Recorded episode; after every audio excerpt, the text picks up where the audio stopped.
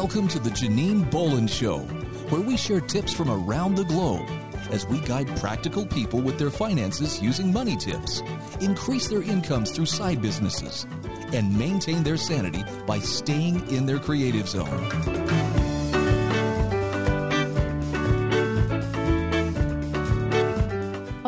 Welcome to the Janine Bolon Show. And today I have with me Todd Cherches, who is the author of VisuaLeadership and is the co founder of a Big Blue Gumball. He's the innovative New York City based leadership development and executive coaching firm. He's also a member of Marshall Goldsmith's MG100 Coaches and the founding partner of the Global Institute for Thought Leadership. I just wanted to let you know we are in good hands today as we discuss his book, VisuaLeadership leveraging the power of visual thinking in leadership and in life. And what's amazing about this book is that it is rich, it is dense, and it is worth the price for that hardcover copy. I want to encourage you to get the hardcover copy because there is so much in this book. It's a classic you'll be referring to over and over again. Now, we are only going to be discussing one chapter in Todd's book today. It is the pizza slice approach to difficult conversations. Thank you so much for being with us today, Todd.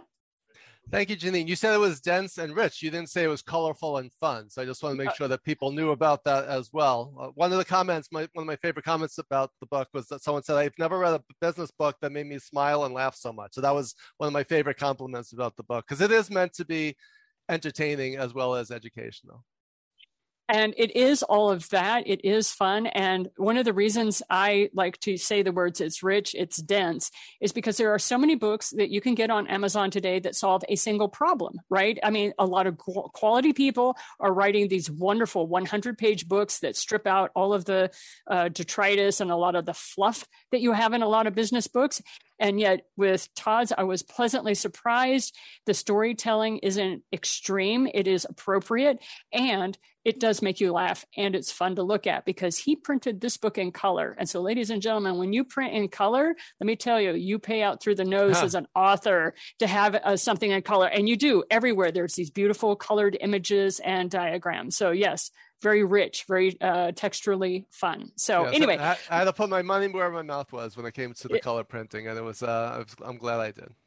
I'm glad you did too. I love seeing it. So for for starters though, let's talk about, you know, when it comes to coaching clients, a lot of times you may have to have a pretty difficult conversation that you're going to get ready to launch into with them and they may not want to hear much about it. And so what I'd love to hear from you is you have these seven P's that you go through. And for those of you who have Todd's book, it's on page 102 and 103. I highly recommend you read this. You have preparation, person, points, purpose, plan, practice, and perspective. So, if you don't mind, let's go ahead and get started on you describing for us the different aspects of the seven P's. Sure, but before I do, just one other P is the pizza slice. So coming from New York, uh, pizza is one of our core values, as you know. So um, and some people can tell just from my accent that I, I grew up and and still live in New York City. So the pizza slice approach, if you picture a pizza slice, this triangle, the pepperonis, and the, each pepperoni is a person in your organization. So put yourself as the center pepperoni, that's you. And then above you, it would be your manager or any senior leaders, or if you're the senior person in your own company, that's you. And then who's around you, right? Who are the who are your peers, who are your ex, your external colleagues or vendors, and then anyone who reports to you. So that's the idea behind the pizza slice. Is most organizational charts are like these huge structures, but I want to simplify it. Picture a slice of pizza with you at the center, and then we'll take it from there. So, in terms of the seven P's, that's the approach that we take to prepare for a difficult conversation. We all stress out about conversations, whether it's with a spouse or a child or a vendor or a colleague. But if we're prepared and if we do these seven P's, it takes a lot of the stress and worry out of the conversation. So um, the first P, as you mentioned, is preparation. We have to do our homework. We have to think about do we have our information correct? Uh, do we have the data? Do we have the story? So often we jump to conclusions without having the full story. We go about based on hearsay or rumor, or sometimes something will happen once and we magnify it as if it has happened a thousand times, right? Um, we need to keep things in perspective and proportion by focus on the information at hand, right? So that's where we have to do our homework. That's number one is preparation. Number two is person. Who is the person, the individual you're going to have this conversation with? What is their mindset? What was their involvement? What was their is their style? What is their status? What is their relationship to you? What is your prior history? How receptive are they going to be? Are they going to be like, "No, I disagree," or are they going to be like, "Yeah, you're right. I need we need to fix this," right? So you, we need to anticipate what is the reaction or response going to be. So that's number two. The third P is what are the key points you want to make? What are your key messages? Right. So often we want to talk about a hundred things. People can't grasp a hundred things. And how are we supposed to prepare, prepare to talk about a hundred things? Right. So what are the key points? In what order do you want to make those points? Right. So this is about again, part of the preparation is preparing in general, doing your homework, thinking about the person, and then what are your messages? What are the key points you want to make, and in what order? So stopping right there for a second. Any thoughts or comments before I jump into the, the next P? Okay. Thanks so much. Because, see, one of the things I absolutely love about Todd is he's not only an academic professor, so he's used to just like, okay, I have 45 minutes to get all this information into your heads. Everybody start taking notes. Here we go, launch. And he just goes off, and it's great. And that's what I love because it's very rich in its information. So, one of the things that a lot of us do is with Zoom and that sort of thing is we don't feel we need to prepare sometimes. Sometimes we're so used to Zoom being kind of informal or people can't see what I'm doing that they don't make the necessary um, appropriate uh, preparations for what they're wanting to ask people. So, when it comes to difficult conversations, what are some questions or recommendations some of your students have had about how do I figure out what points I'm trying to make without coming off as uh, more aggressive than I want to. Do you have some suggestions? Yeah, I mean, one of the things that we need to do in any conversation is put ourselves in the shoes of the other person. Use empathy, compassion. Um, Elvis Costello, one of uh, my favorite songs of his, is called "What's So Funny About Peace, Love, and Understanding." Right. So if you think about peace, love, and understanding in this conversation, how can I keep the peace? Right. How am I going to have a conversation that's civil? And even if the person is defensive or whatever, we want this to be a peaceful conversation. We want to do it with love love and caring, right? If you're a manager, if you're giving someone feedback or you're dealing with a customer or whoever, if we do it with caring and empathy um, and compassion, it's going to be a better conversation. And understanding is about seeing things from the other person's point of view. On the cover of my book is a rainbow colored eye, and one of my principles is to flip the eye, look at things from the other person's lens, right? Put it and say, if I was receiving this message, how would I feel? What would I be thinking? How would I be responding? If you do that, you're going to have a much better conversation. And I thank you for bringing that up because in this day and age, it's really, you have so much thrown at you from other people's perspective that sometimes we get defensive before we ever get on a Zoom call because of all the messages we're having slammed into our own head. So taking that moment to go, okay, I want to have this very difficult conversation. Let me try to see it from somebody else's eyes peace, love, and understanding. I love that one. Thank you for reminding us of that. So go ahead and lead us then on to uh, the next several points. We started, uh, point four was purpose. Right. So once you prepared, thought about the person, and identified your key points, remember, you still haven't had the conversation yet. This is all in the preparation phase. Then it's like, what's your purpose? What is your intent?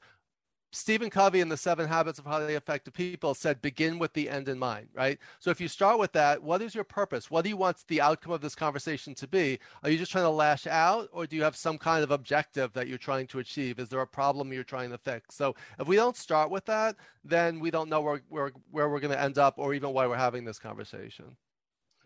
So I just wanted to mention, since you brought up Stephen Covey, that's the only huh. reason I'm speaking right now. Love his stuff, love what he's done. But just for the listeners out there, I wanted to let you guys know that his son Sean Covey has the seven habits of highly effective teens. Now, as a professor myself and being in academic institutions, what have you, for people under the age of 99, you may want to read that book because the, the, it is a wonderful guide on how to help you move through your life if you're dealing with emotional trauma from a previous experience. So, um, as much as I love Stephen, I know he's the one that created it, but his book is kind of a yawn. And since the, it's a yawn, on because he had to write it when he did, right? Back in the 90s when he brought it out. But because we are talking about visual leadership, you want to take a look at Sean Covey's book, The Seven Habits of Highly Effective Teens, because it flows perfectly with the mindset that Todd is giving us today with this conversation. So thanks you for letting me butt in on yours. Let's go to step five plan. Sure. I love any book recommendations, right? We, this, this time is so short and yet there's so, so, you know, so much to read, so little time. So every recommendation is an important and valuable one. So, so step five is plan, right? You've thought about the person and the preparation and the points and your purpose. Now, when and where and how are you going to have this conversation, right?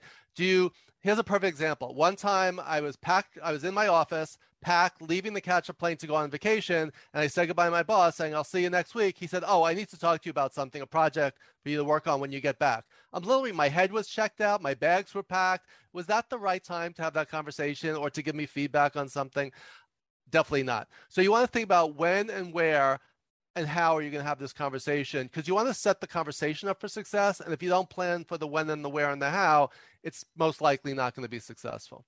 Step six again before having this conversation is practice. Whether it's on paper in your head in front of a mirror in front of your dog whatever it is role play this conversation in your head. Envision how it's going to be received. Envision the words. You wouldn't get up on stage and do a ted talk without doing preparation right? So why would you get up and have a really important perhaps difficult conversation with someone without practicing it. So you could practice with a spouse. You, uh, you know, again, you need to keep things confidential, but if you practice, you can envision this is the, where the visual thinking factors, and you can actually picture the conversation in your mind's eye and, and envision how it's going to go. Lastly, number seven is perspective. One thing I'd say is think about how this conversation is going to go from the other person's point of view. Are they going to expect it? Is this going to come out of left field? Um, on a scale of one to 10, do you think this person is going to react to it like a 10? This was a great conversation. Glad you brought this up. Or is this going to be like a one or a zero? Like, all right, this is a nightmare, right? So you want to think about, as the saying goes, um, prepare for the best, expect, you know, prepare for the worst, but expect the best. So if you've done all the other steps, you have increased your likelihood of having a successful conversation. Cervantes, who wrote uh, Man of La Mancha, actually uh, Don Quixote, said to be prepared is half the victory. So if you prepare, you're halfway to a successful conversation. So I'm going to stop right there. Those are the seven uh, P's. And again, if you do these things, you are most likely to, to improve your odds of having a very successful and productive conversation.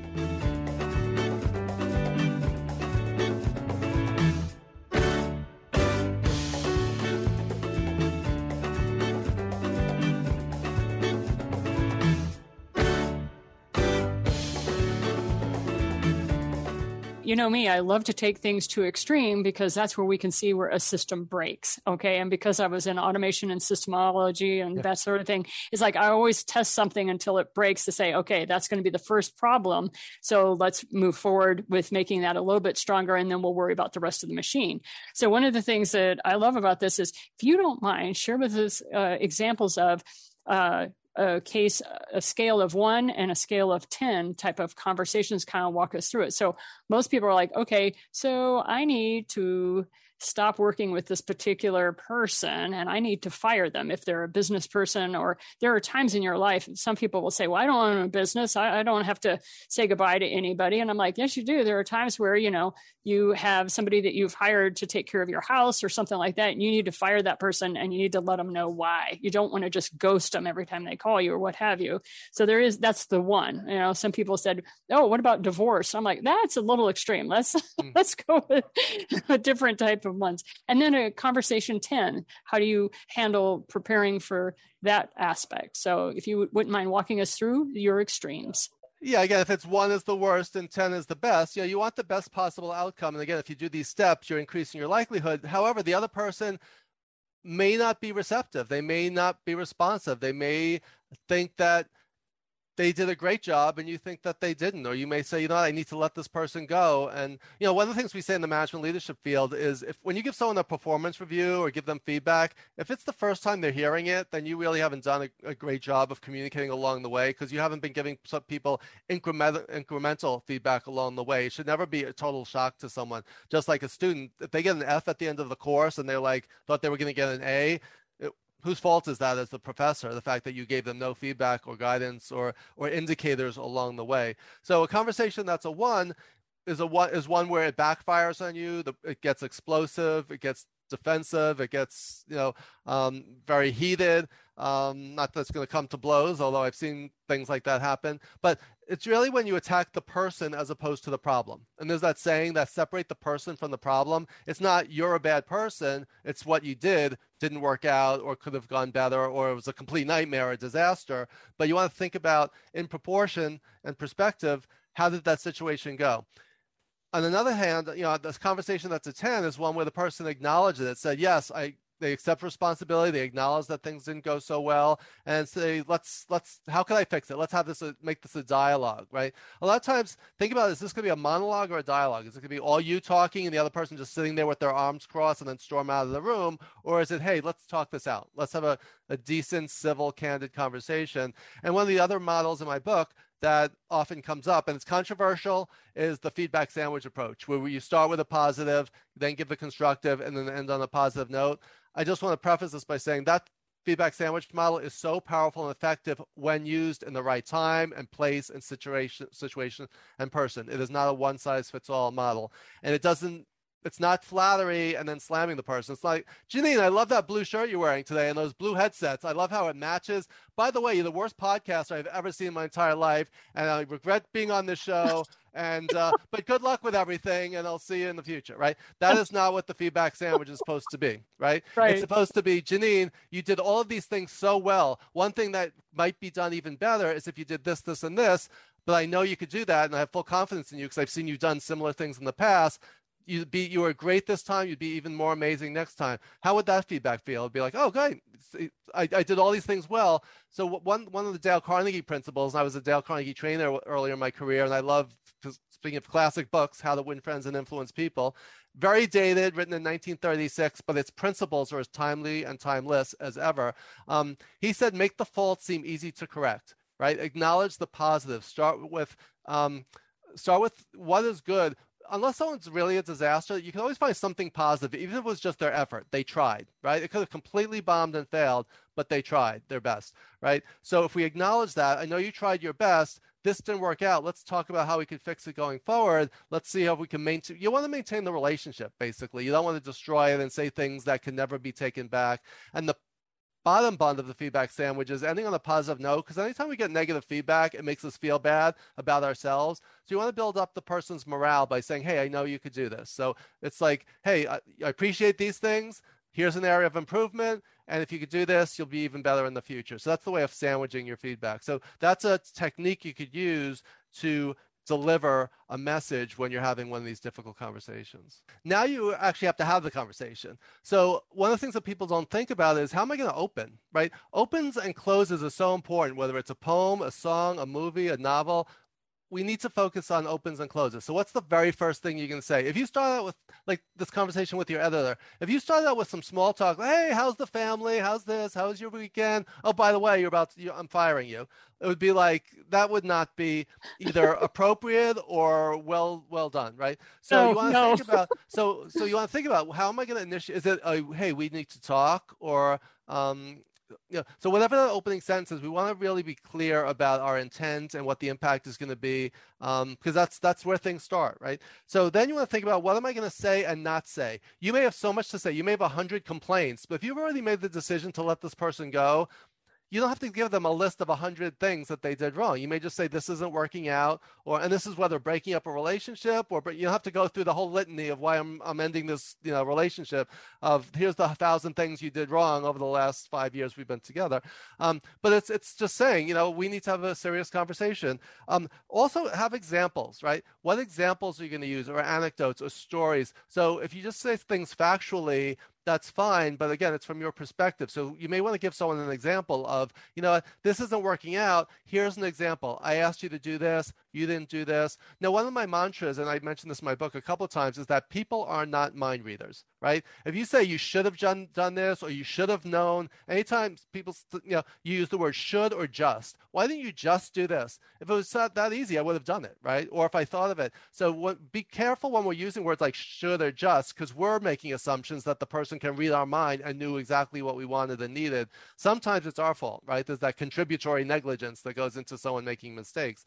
But if you have specific examples, that really brings it to life. And the person say yes. So then the key is, do they acknowledge it and say, yes, that was my fault. I did that wrong or whatever. Or is it like, you're the one who's wrong. You didn't tell, you didn't explain it properly. So how are they going to respond and react?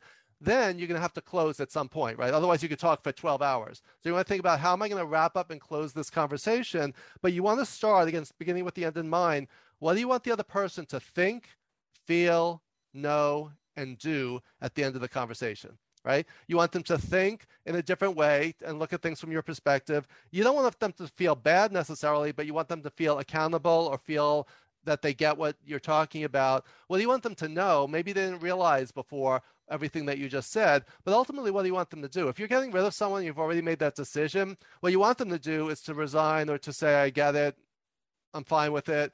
I respect your opinion or decision, and you want to leave things. You never want to burn bridges either on either end, right? If if you're separating, so you want to leave things on as positive and note as possible. Otherwise, you wouldn't recommend this person, right? If she stormed out or was volatile or whatever. So you want to think clearly about how do you want this to end. Just as you know, have you ever watched a movie that was great and then the ending was just awful and the credits rolled and you're like, wait, what? I just spent three hours for, on what, right? So same thing with the conversation. You don't ever want a conversation to end with what just happened here, right? You want to visualize in your mind's eye how you'd like it to go. Now, it doesn't always go that way, but at least you can make adjustments along the way to hopefully get it to the resolution that you're striving for. And thank you so much for that. I really appreciate it because I did not want to burn bridges with my editor. I liked this person and she helped me with so many of my books. So, you know, I've written uh, now I'm up to book number 11. I've gone through three different publishers. I have gone through four different editors. And when I found this particular editor was very ecstatic, but it's obvious that some, like, what did they say? Some people are in our um, life for a reason, a season, or they're in it for life. Mm-hmm. And I mm-hmm. knew, ah, this was a seasonal relationship. I, of course, would love to have an editor that stuck with me for life because it gets real short, but that's not always the case. So thank you for helping us uh, sure. kind of wrap that up and close.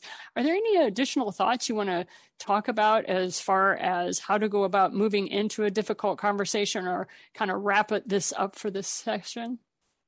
Well, one of the things to think about is think about difficult, difficult conversations that you've been in where you were on the receiving end, right? Visualize those, picture those from your past.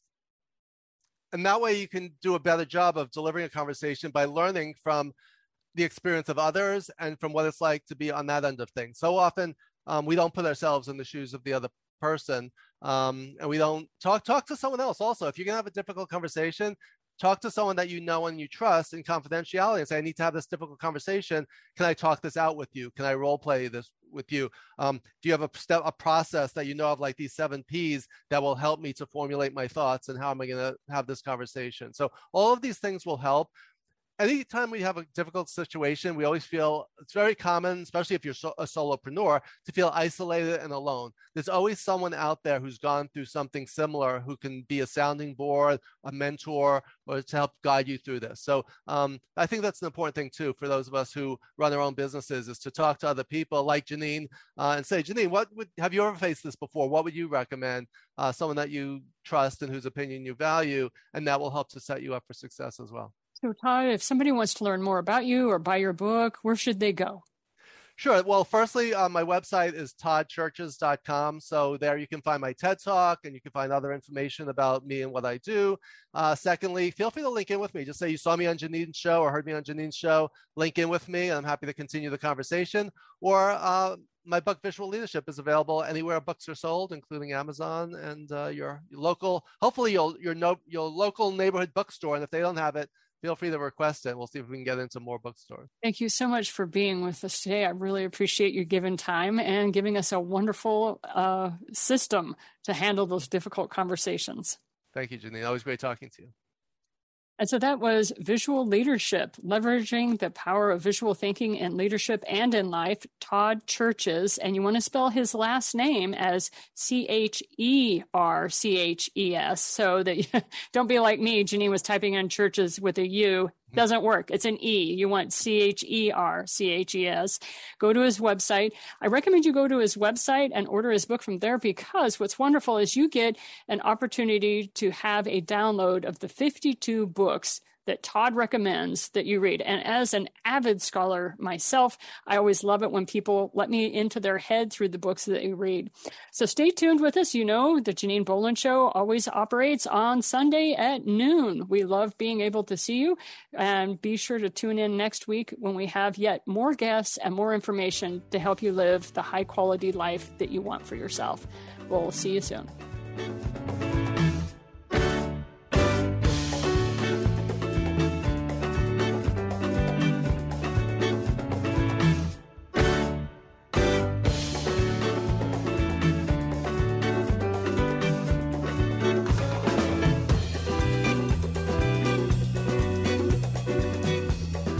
For joining us here on the Janine Bolon Show. And it is the season of Thanksgiving, and we are getting ready to launch into all kinds of things with Black Friday and coming around and enjoying family and friends, hopefully, or avoiding family and friends, depending upon what you are doing.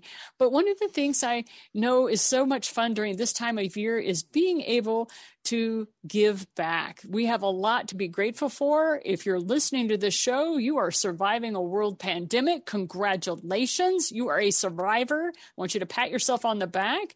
And also, I'd like you to get to know a very dear friend of mine by the name of Richard Ryman and how he is the organizer. He founded a nonprofit in 2019 called Imagination Video Books. And you know, I'm an author of 12 books.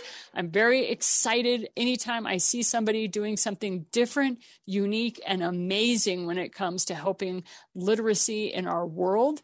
And what uh, Richard has done is he is filling the gap that exists for over 350,000 visually and hearing impaired young children in the U.S. who cannot fully experience those beautifully illustrated books that children's books are so well known for.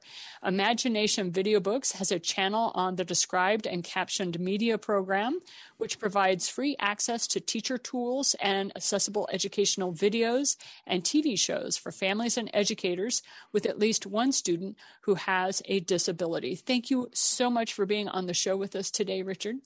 Janine, it's great to be here with you. It's always so much fun because I remember when I first met you, it was always so much fun to hand a microphone to you because you would drop your voice by two octaves and go, hello.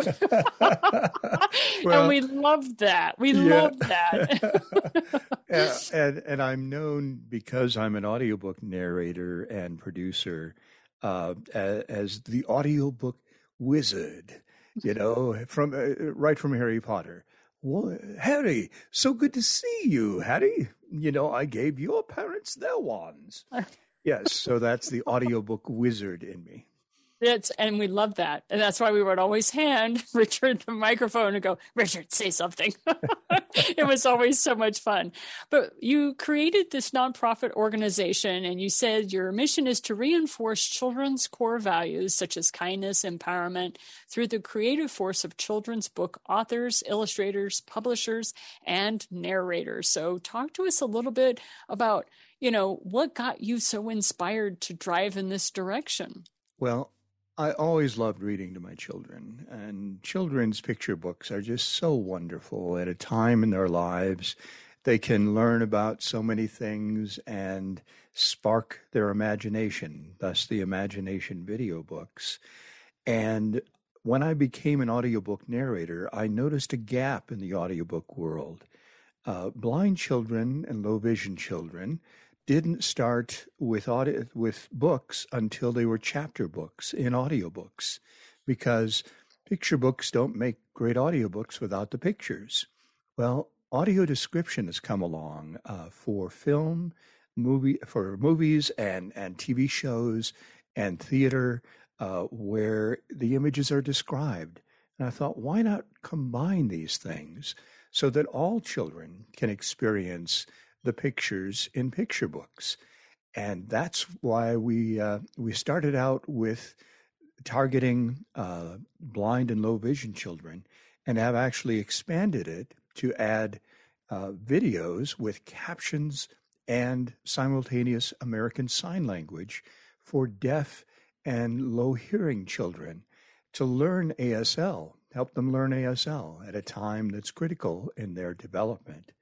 So uh, you know, it's a it's a wonderful project. I'm working with over hundred volunteer narrators, including twelve who are visually impaired themselves.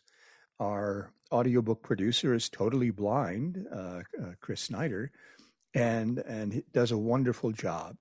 And you know, it just thrills me every day to be able to do this. One of those things that when you see this niche that needs to be filled and then all of a sudden you have all these people saying sign me up sign me up. I'll be glad to help you out with that. So talk to us a little bit. When you first started you had your granddaughter with you. Wasn't she one of your very first narrators? You know, it was very much a family kind of produced thing Well, it's it's actually my daughter. Oh, your uh, daughter. Sorry. I mean, this I'm is Janine old, pulling. No, this is Janine pulling the shoe leather out of her mouth again. Yes, yes. I eat crow a lot. Anyway, please continue. Your As beautiful daughter. My, my beautiful young daughter, Erin, is also an audiobook narrator. I call her the real talent of the family. She narrates a lot of the children's books because she can do young voices she can do mothers and grandmothers and and, and all sorts of, uh, of, of things, and has narrated uh, for HarperCollins. Uh, so she's uh, in the big leagues. And uh, my son Sean has done some of the audio editing too. So yes, it's kind of a family project and that's what how I got introduced to you. Uh, you and I were at a conference together, and what was really wonderful is as soon as people found out that this was a nonprofit, it was amazing how people were like digging digging deep to get you going because uh, at the time there was something like you had only been able to do something like eight or ten books. Uh, I can't re- quite remember. And how many books have you guys been able to produce up to this point? Uh, we are up to seventy-five books, uh, and we've only been doing this for. Uh, we started in January. So it's uh, we have another 20 in production, so we're close to meeting our goal of 100 books this year. And uh, we're making them available not just on the Describe and Caption Media Program channel. We're about to start up a, a, a podcast on Spotify. The Audiobook Wizard presents illustrated audiobooks. So uh, we'll make that free to everyone to be able to listen to these children's books with audio description of the pictures. And that's something that I remember when people first started asking me, Janine, when are you going to put your books on tape or when are you going to get your books as audiobooks and everything? And at the time that they were asking me this, which was around 2009, it was insanely expensive for somebody like myself who was an independent published uh, author to go into a studio, take the time to do all that talk to us a little bit about how you keep costs down for your crew and yet you have these amazing high quality books that come out of it well, the fact that they're very short helps. They're all under 15 minutes. That's right, uh, under 15 minutes. I, I, forgot about that part. Yeah, it's not like it's a 80,000 word novel or something. Yeah, so that that helps a lot, and and also the fact that we have so many generous volunteers who are giving up their time that we end up only having to pay for the writing of the audio description by professional writers, um, some of the audio editing, and we do pay our our blind and visually impaired narrators, um, so they, they can earn some money too. Uh, but we keep the cost down. We can produce a video book and audiobook version for five hundred dollars. That's it. And so we've been able to successfully do fundraising to cover the costs of uh, of these books. And what I loved was I was at an event down in Colorado Springs a couple of weeks ago called the 100 Authors Event. And the person that put it on was so jazzed to have you there that we got to actually see some of the new stuff you were doing with the American Sign Language uh, folks, where these video books were being made available for those uh, children who were deaf. And so, talk to us. How on earth did that ever transpire? I mean, did you kind of stumble into that? Talk to us a bit about that. Uh, really, you know, we started out just for uh, blind and, and, visually impaired children. Um, we learned that low vision children um, like to see the pictures as much as they can while they're being described. So we actually started to do videos for blind children. I know that sounds insane, but uh, because so many of them have some vision, and we are describing the pictures, what exactly they're seeing, that it really helps them. And then we said, well, we should add captions uh, in case any of the children uh, are deaf. And once we did that, we heard from the deaf community would you be able to add sign language translation? Because there's so little content available for children ages three to eight who are learning sign language, and children's illustrated books are perfect. So that's how, why we are now doing uh, both for the blind children and deaf children. What I found most impressive was as you get wrapped up your presentation on that, we had two people who one I had known for four years and did not know that she was one of those children. And she was crying because she was like, Oh my gosh, I've always wanted something like this. And then somebody else stepped out and said, Oh yeah, I have cochlear implants. And as a child, I was always asking people to sign to me what was happening in the books. And I, I was just blown away at how many people totally resonated with what your company was doing and what the organization uh, was doing for these children. And of course, you know, it was wonderful to see that people could actually sponsor a book or people could sponsor uh, an audio translation. So, if you don't mind, share with us a little bit about how people can sponsor your organization. Yes, uh, simply go to imaginationvideobooks.org. That's our website. And you'll see a donate button there uh, on the home page and also on our donation page. And when you click on that donate button, it breaks down for $500, you can sponsor an entire book, which means, you know, this book has been made possible by a contribution from Janine Bolon, you know, that type of thing um, is in the audio and the text. Uh, they can sponsor an audiobook version for $100 and or pay for captions, things like that. So imaginationvideobooks, plural, dot org is the website where they can find out all the information about how to support us. And we're also putting up a number of books that they can choose to sponsor. We'll have that up in the next uh, couple of weeks uh, so we can show people exactly the books that, uh, that they would be sponsoring. Well, we have about a minute left. And so, what we're going to do is play a little excerpt for you, and then make sure you come back after the break because we want to be able to share more with you with Richard Rieman and imaginationvideobooks.org.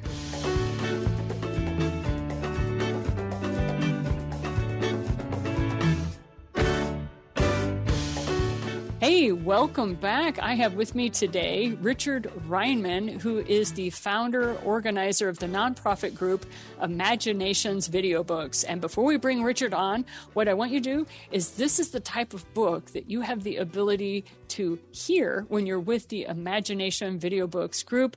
What we have is a little clip from Alexander the Avoider. On the cover, in a room with a small tent pitched on a blue carpet, a boy lies inside on his tummy with headphones and a tablet, listening to music. Colorful musical notes fly in the air around him. The walls of his room are black and painted with white stars and planets. The title is Alexander the Avoider, a sensory processing disorder story by Nicole Philippone. Alexander was a little boy with a big spirit and an even bigger heart. He loved his mommy, daddy, and sisters very much, and he made sure to tell them all the time. Alexander lays on his daddy's back on a couch and hugs him around the neck. Alexander especially loved giving hugs and kisses, but not always receiving them. Sometimes he would get really anxious and push people away, even his mommy and daddy. Well, I know that that was pretty exciting. There's been a lot of talk about how we have so much technology available to us. Talk to us a little bit, Richard, about why we have books like this now. Talk to us about that history a bit. Well, in this clip, we, just heard Alexander the Avoider. Um, it's a story about a little boy with a sensory processing disorder.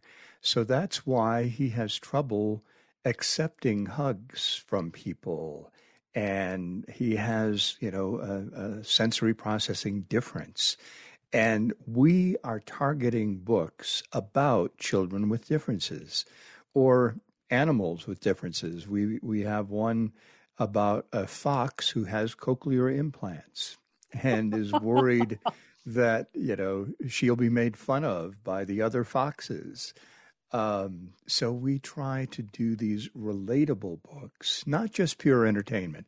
I mean, some of them, like the brave little crab that we do, are are pure entertainment and, and very funny and entertaining. But some also have messages. Ricky the rock that couldn't roll, about a rock that had one flat side, and how his friends, other rocks, were trying to help him become a rock that can roll. I mean, just it's amazing how, you know, with these subtle messages, that differences are okay. Even invisible disabilities are okay. Um, we're trying to do video and audiobook versions of these kinds of heartwarming stories. So it's more than just pure entertainment, although that's fine. Um, we actually have a lot of books that have some very nice messages. And one of the things that I loved was when we first started talking, you and I, back in 2019, you were known as the audiobook wizard. Talk to us a little bit about where the wizard thing came from. Yes, the wizard thing, uh, you know, basically, I have played a wizard character now in two video games, um, three books, three audiobooks um, so uh, you know, plus some short children's books, and it it just you know I love Harry Potter, and I, I so uh, the wizard voice just comes naturally to me, and I find out that kids really like hearing it too. Um, so I that's what I'm using for for my podcast, and it gives me an identity of you know the I talk about the magic of audiobooks uh, and you know the wizard uh, thing uh, helps. And I, uh, um, you know that that's really where it came from. I'm an actor, uh, have been, you know, ever since uh, high school and high school plays, and and always a performer in front of a microphone. So it's been a lot of fun to take what I have done in radio news in my life and then audiobook narration, and now lead into another way to uh, use voices to entertain uh, through the audiobook narration with description. And what I love is when we were you were first starting to launch this whole program, you were telling us of basically you're filling a gap that has 350,000 visually and hearing impaired young children in the US, and that your group is helping serve that community with books that would otherwise be totally unattainable by them. So, talk to us a little bit about how you do that. Well, it's been so nice to have the recognition from the American Council of the Blind. They gave us a special recognition award eh, hmm. for early children's literacy this year because no one else is doing this. It's uh, it's pretty unique the national. I'm going to pause you right there. You can't see it, folks. I've got my pom poms out, and I'm going. well done, congratulations. We're going to put a pause just because. Hello, pat on the back. Good job. Okay, please continue. I didn't mean Thank to interrupt. You. Thank you. And the National Association of the Deaf uh, has given us a grant to pay for the sign language of all of our videos. So they support it because, as I mentioned, there are just so few uh, books out there for children who are just beginning to read, where they can see the the pictures, they can see the captions, and they can see the sign language interpreter all at the same time. So it really gives them a clear understanding of, of the books. And there are twice as many deaf and, and, and hearing impaired children as there are blind and low vision children in the US.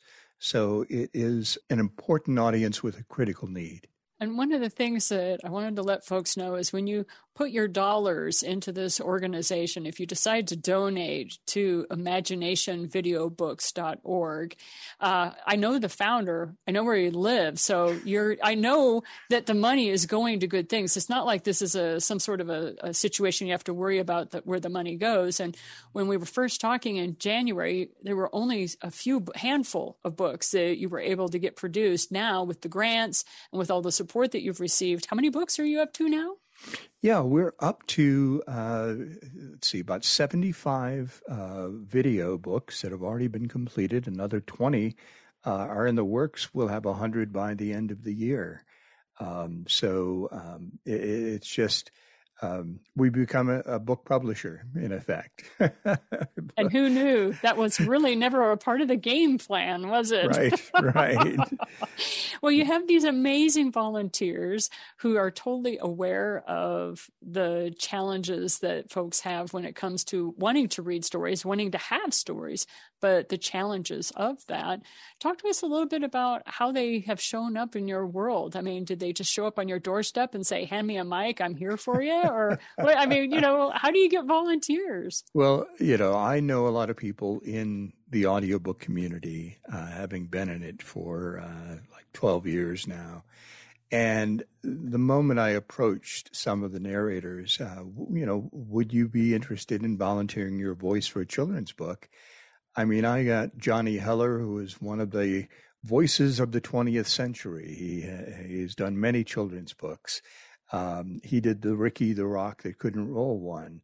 Uh, we've had, you know, wonderful top 10 in the country narrators volunteer their voices. And even some actors and actresses. Adrienne Barbeau has done a uh, book for us um, of, uh, of Maude and uh, um, what was it, the swamp creature or something fame. Uh, so Adrienne Barbeau uh, just loved what what we're doing, and I've been able to get board members who are on from the American Council of the Blind.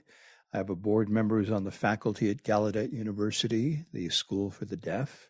I have a, a board member, uh, Joel Snyder, who's kind of the father of audio description. So, some very important people have joined us in our mission and are spreading the word about it. Well, you very casually mentioned to me before we went on the air, oh, yes, and I'm thinking of doing a podcast. So, talk to us about the podcast on Spotify and where people can find you, and when is that thing going to launch? Well, it is launching uh, next month in December. Uh, I don't have the exact date yet, um, but it will be the Audiobook Wizard presents illustrated audiobooks, and we will play one 15 minute uh, book uh, e- each uh, week. And, and, you know, bottom line is that this will make it available for all children, not just those uh, with who are blind or low vision, because you can listen to this in your car. You can listen to it on, you know, your Alexa app. You can listen to anywhere you can get a podcast. You'll be able now to listen to it uh, through uh, through the Spotify podcast we're we're doing. Well, definitely let me know so I can put the link up on this uh, interview. And that way it will be at the JanineBolonshow.com as well as on imaginationvideobooks.org. So if you don't mind, share with us a little bit about what are the goals for 2022? You've come further than you thought you possibly could in 2021. Uh, so, oh my gosh, what are the plans for 2022? Well, we have a few goals. I mean, ultimately, we want every children's illustrated book to be accessible. And for us to make that happen, we want the major book publishers, the Penguin Random Houses and the HarperCollinses and the Scholastics, to make their audiobooks, their children's books, accessible in audio. And we are uh, building a service arm to provide that service for them so they can create accessible audiobooks. Secondly, we're going to move to a third language. First language English, second language sign, third language Spanish. We are going to start doing books in Spanish uh, in 2022. Well, all I can say is good luck, keep rocking, and I would love folks to be able to go and visit Richard Rieman's organization, imaginationvideobooks.org, and do that before the day is out so that you can see the quality work that is being done by my dear friend, as well as the many hundreds of volunteers that want to make these books accessible to others. Thank you so much for your work, Richard. Thank you, Janine. Thank you for listening to The Janine Bolon Show. Be sure to subscribe to our show notes by going to theJanineBolonshow.com, where you'll find additional resources as well as the opportunity to sign up to receive our program in your email each week. Be sure to visit our sponsor at the8gates.com.